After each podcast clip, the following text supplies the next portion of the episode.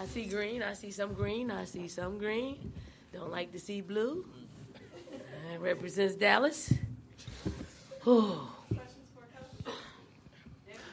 Donna, this isn't Cowboys blue. Okay. Um, switching Fletcher onto Morris, it really seemed to kind of disrupt Morris. Just what was the matchup that you saw, and, and saying like, okay, we've got to do this and got to do it now.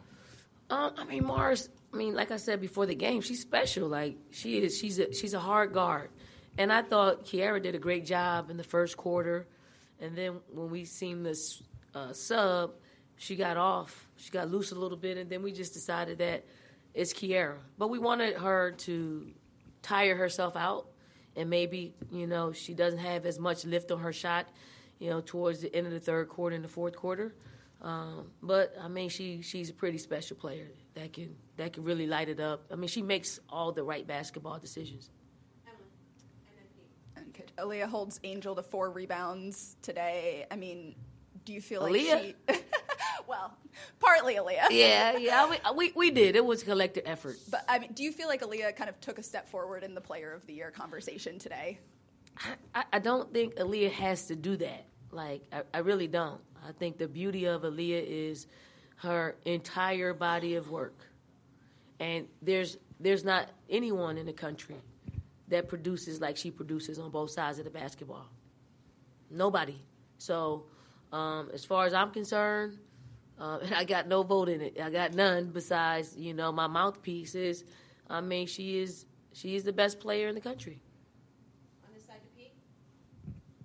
Dawn, are you seeing more consistent dominance, I guess, that you wanted out of Kamilla? I mean, this was another terrific game for her. Is she rounding into that player that you believe she can be? I mean, yes, you, you see glimpses of it all the time, and um, and I, I've always said that she she's the difference maker. She she's the separator. Like if we don't get her production, it's probably a, a, a lot closer game than what it was. But I mean, she's a hard guard, and when we have her and Aliyah in at the same time, you you have to you have to guard them um, player for player and not necessarily double. And they they didn't do a whole lot of doubling, especially towards the end of the game. They did go into a zone, but we created opportunities for both of them to be low, um, and then they have to guard them, you know, man to man. And uh, we just threw it up. Rebuild did a great job passing it up to where only she could catch it and, finish. Jeremiah and finish. Dawn, uh, Dawn, uh, real quick, where did you get the, the chain from? Somebody gave me this as I was walking walking around the um, around the gym. Okay. We got some of the best fams ever. yes. Yeah, and then uh, second quarter, uh, at one point LSU cut it to three. You guys did bring it back up to ten before halftime. Just, uh, I guess, kind of what happened at that period when the lead got down, and how did you guys manage to, to bring it back up? Yeah. I mean, it's, they're they're they're a really good team. I mean, we knew from the beginning it wasn't going to be like a one quarter game. They're they're they can score, yeah, they can rebound the basketball, they can push, and they got Alexis Morris who can, you know, she makes good basketball decisions that we had to really scheme um, to tire her out. So she got going, um, got them close, and then you know over the course of 40 minutes, I just thought our depth really paid big dividends in this game. Uh, you mentioned not being a one quarter game, but you get off to an 18 to 2 start. How much of that is goes into game plan, goes into practice, and what do you think you guys were kind of doing so well to get off to such a quick jump? I mean, the energy in the building, it, it really helps. And if you haven't really played in front of like 18,000, I mean, 9,000 is pretty good, 10,000 is good, but you played, we played up at UConn, I don't know how many it was up there, 16,000, you know, and then we come back and play in front of 18,000. It really, it helps us get a little bit more comfortable with playing in an environment like this. And I'm not saying that LSU's not not really used to it, but it's it's a little bit different. It takes some time to adjust to. Hey, Dawn. Uh, more on that that environment tonight um, or this afternoon. Uh, it seemed to me like there were times where the crowd was cheering more for defense, whether that was locking up um, someone above the three point line or that block that uh, Aliyah had. What does that say about the defensive culture that you've created here? I mean, our our, our fans are, you know, they're students of the game. They they understand um, how we created our success, and it's on the the backbone of playing defense. Um, because you don't you don't know if you're going to score 80 points a night. You don't know if you're going to score 60. Um, but if you can hold somebody to you know 20 points under their average, it increases your chances of winning. So they they know that. I mean, also I think they know LSU is capable of putting a lot of points on the scoreboard. So they needed to insert themselves in the game and give us the energy to, you know, to, to lock in on the defensive side of the ball. Yeah, Dawn, you talked about how Aliyah shouldn't really have to prove she's the best player in the country. A lot was made of this game in total in who the best team in the country was. What kind of pride do you have in your team to be able to go out there and set a note like that that really shows you are tier one and there's not really anyone else right there on your heels? I mean, it's great. I mean, it's great to, to play against a top three team in the country in this type of environment and the build up. I mean, the build up. We're, we're competing with um, Super Bowl coverage and I, I, thought it was highly publicized. I thought a, a, lot of people were anticipating watching the game. I'd be I'd be uh, interested to see what the numbers are um, when they when they come out. But it's you know our our team, you know the players that decided to come to South Carolina, they wanted this. They want to be the best. They want to be the number one team in the country. They want to win national championships. And if you if you want that, then there's a lot of work that comes along with with actually doing it and they, they do it time and time again.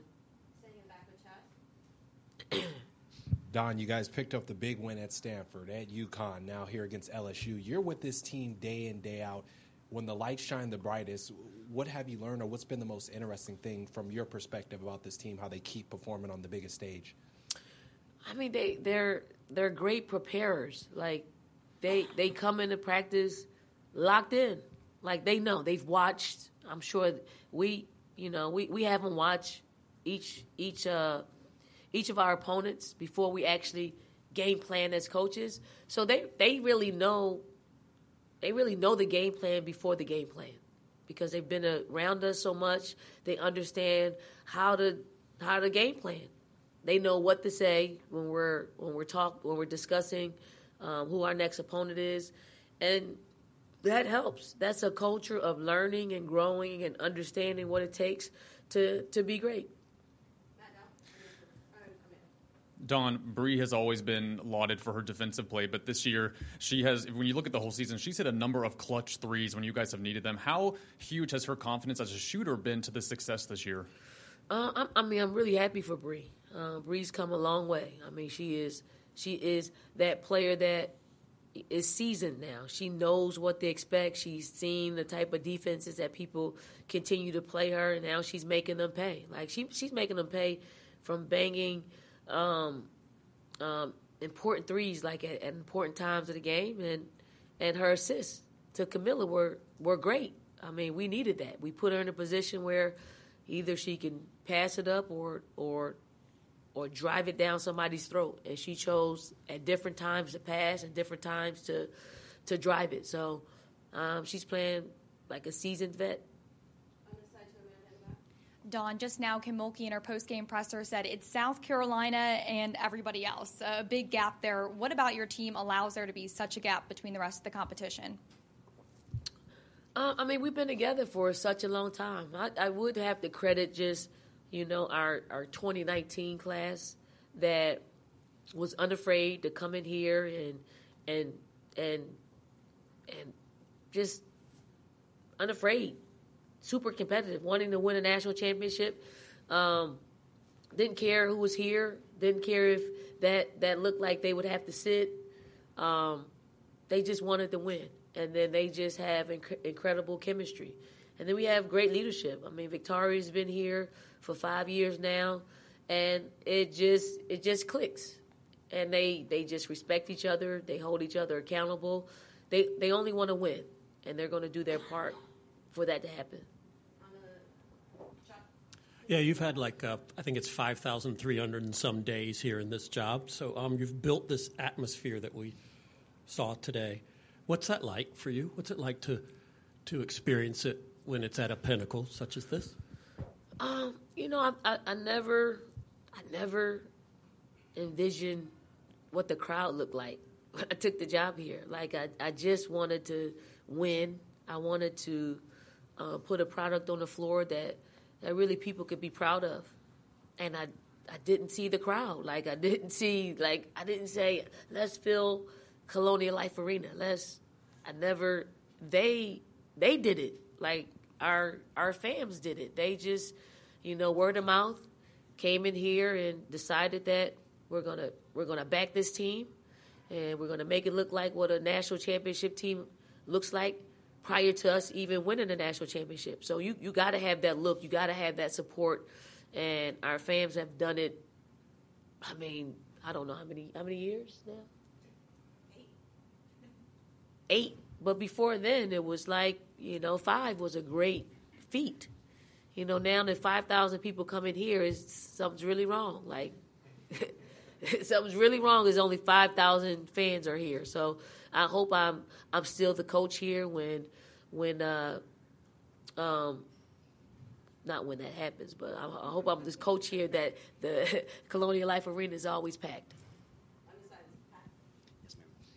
Hey, Coach, uh, rewind seven or eight years, and there were heat check type games where you could kind of see how your program matched up against a UConn uh, and what next steps maybe you needed to take to keep building.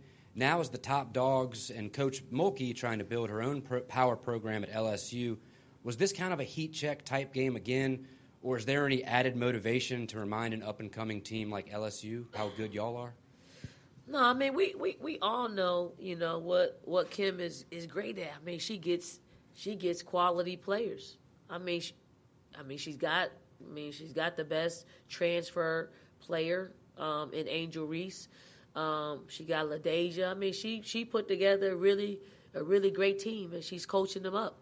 Um, she put together the, the number one recruiting class uh, for for 2023. So she has she knows what it takes. I mean, she's well ahead of the schedule, like well ahead of the schedule when it comes to um, um, making LSU a, a, a, national powerhouse. So, um, I mean, no, I don't. I don't think it's a heat check. I think, I think everybody knows we're a good team. Like we've we've been together for for a really long time, and when you have that type of commitment, um, you you're going to win games like this. Next year, you know, it's a crapshoot. It's a crapshoot. So uh, we'll be different, um, but hopefully we're, we're still at the top.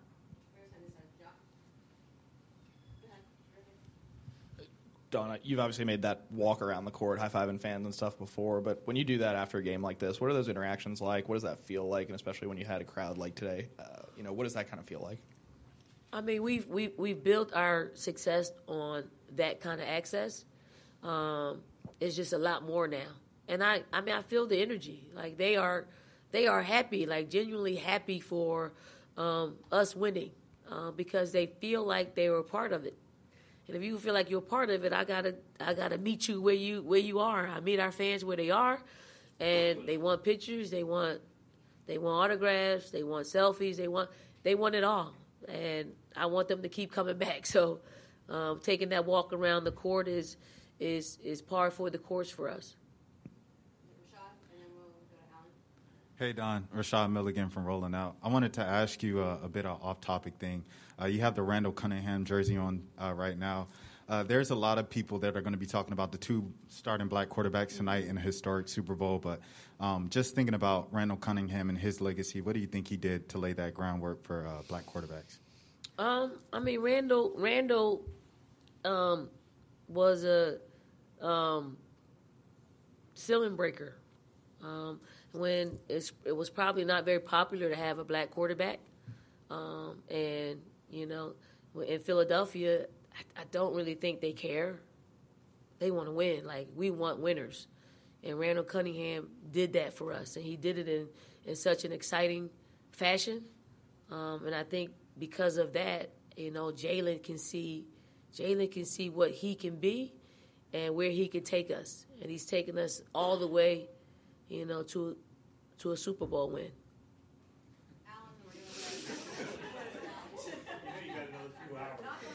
No, no, we're we're gonna win. Like we are gonna win. Like I, I do believe in it's our time one, and I do believe that it's divine intervention. It's divinely ordered that that young man wins for what he's been through.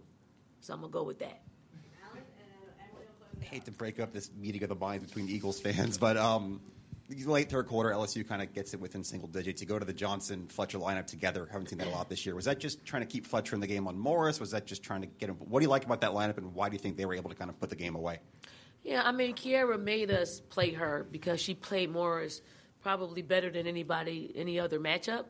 Um, and then I, you know, I, I, I like the fact that Raven Raven looks to get our post the ball, so it gives us an opportunity for um, us to have the best of both worlds. The, defensively, just keeping the, the heat on Morris um, in that great matchup, and then you know Raven pushing tempo and getting the ball to to where it needs to go. Um, and I, you know, I, I'm I'm super happy for Kierra. Like she's been working extremely hard, and I know, um, you know, it, it was probably a hard pill to swallow in Connecticut, but she came back. Like she's she's a better player because of it. Like she's putting herself out there. She played well at Auburn. She played well today, and that's what that's what being competitive is all about. If you don't like a situation, change it. Like put me in the position to say, hey, keep me out here, and that's what she did.